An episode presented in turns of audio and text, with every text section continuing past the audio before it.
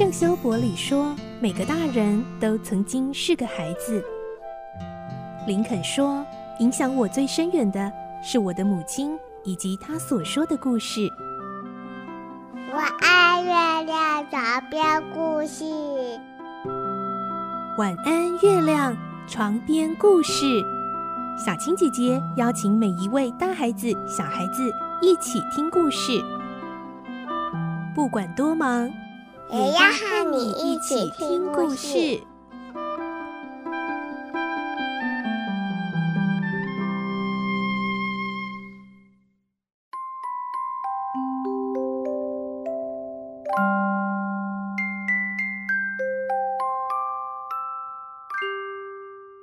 晚安，欢迎你和我们一起听故事。我是小青姐姐。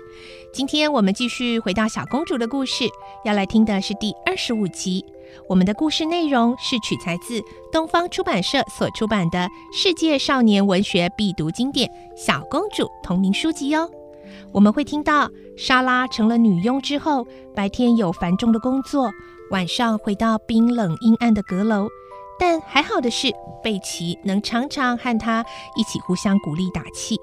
另外就是雅美会在半夜偷偷的来到阁楼，让她知道雅美和她的友情是坚定而真诚的。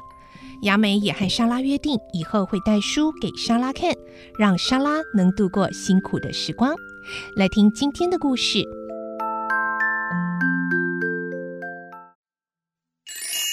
小公主》二十五集。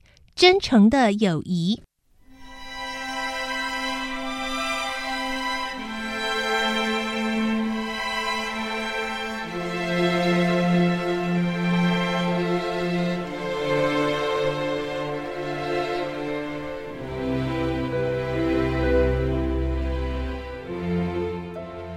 雅美胆小的看着四周，说：“这个房间太阴冷了，你一个人住。”不会怕吗？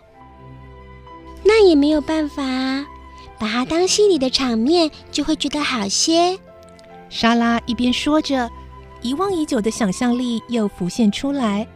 自从遭遇变故，直到现在，她几乎忘了用想象力来安慰自己。你知道吗？有许多人的遭遇比我更凄惨、更可怜。比方说，基督山伯爵，不是被禁锢在监牢里很多很多年吗？还有被关进巴士底监狱的人们。巴士底，你忘了吗？我以前跟你讲过这个故事的。法国大革命的时候，有很多爱国志士都被关进那个监狱啊。对对，我想起来了。雅美说：“莎拉的眼睛亮了起来，说：‘对了，我想象成巴士底比较合适些。我以后要想象我是巴士底监狱的囚犯，被监禁了许多年。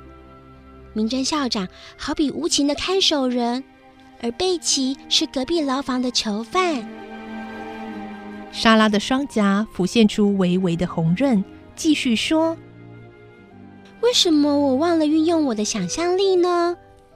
早能这样想，不知要有多轻松呢。雅美也兴奋地说：“那么以后，请你继续讲些幻想出来的故事给我听好吗？我会瞒着别人偷偷到这里来。我想我们的友谊一定比以前更亲密。嗯，如果能这样，我也会很快乐。不管白天有多辛苦。”只要一想到晚上可以和你见面谈天，我就可以忍耐。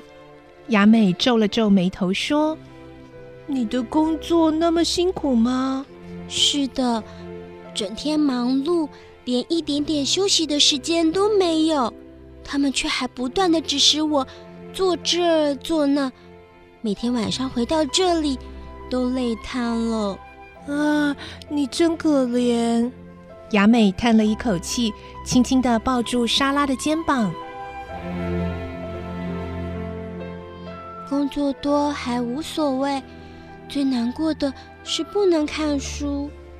每天能有时间看点书，生活会好过得多。雅美若有所思的说：“莎拉小姐，那我拿一些我的书来给你看，好不好？”雅美，真的吗？当然，我上次请假回家的时候，爸爸给了我许多书，他要我下次回家前要记住书上的大意。那么，雅美，莎拉连忙接着说：“你那些书借给我，我看过以后，用讲故事的方式讲给你听。”我想这样你会更容易记住。雅美高兴地晃着身子说：“好极了，好极了！你讲的故事我一定能记住。下次我带书来，我们就这样约定了。我一定尽我的能力，让你容易了解和记住那些书的内容。太开心了，这样我就放心了。我也好开心啊，可以看书，又可以讲故事，就和以前的生活差不多了。”只是你住的房间和身上的衣服不同而已，可不是吗？两个人快乐的小声笑着。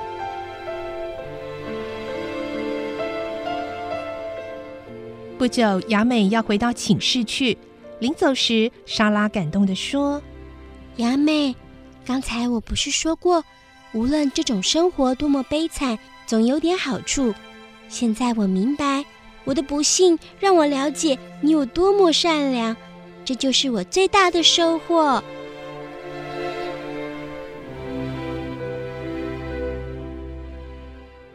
四五天后的一个黄昏，这个巴士底监狱又来了一个客人。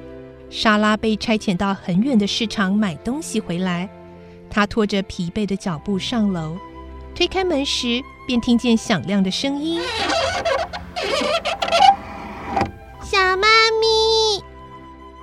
小不点乐蒂抱着爱美宝贝从床上跳下来，钻进莎拉的怀里。啊，乐蒂！莎拉吃了一惊，问：“你怎么会来的？怎么知道我住在这里？”乐蒂紧紧地抱着莎拉的腰，在她怀里蹭着，说：“我就是想来看小妈咪呀，每次问你，你都不说。”我是从那些大孩子的谈话中知道你住在这里的。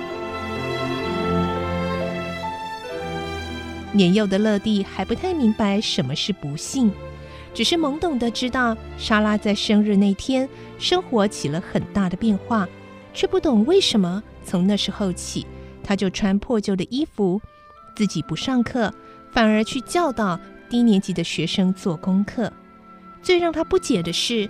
莎拉的态度也完全变了，不管乐蒂跟她说什么，莎拉总板着脸孔，不太理会。莎拉到底怎么了？她不想当我的小妈咪了吗？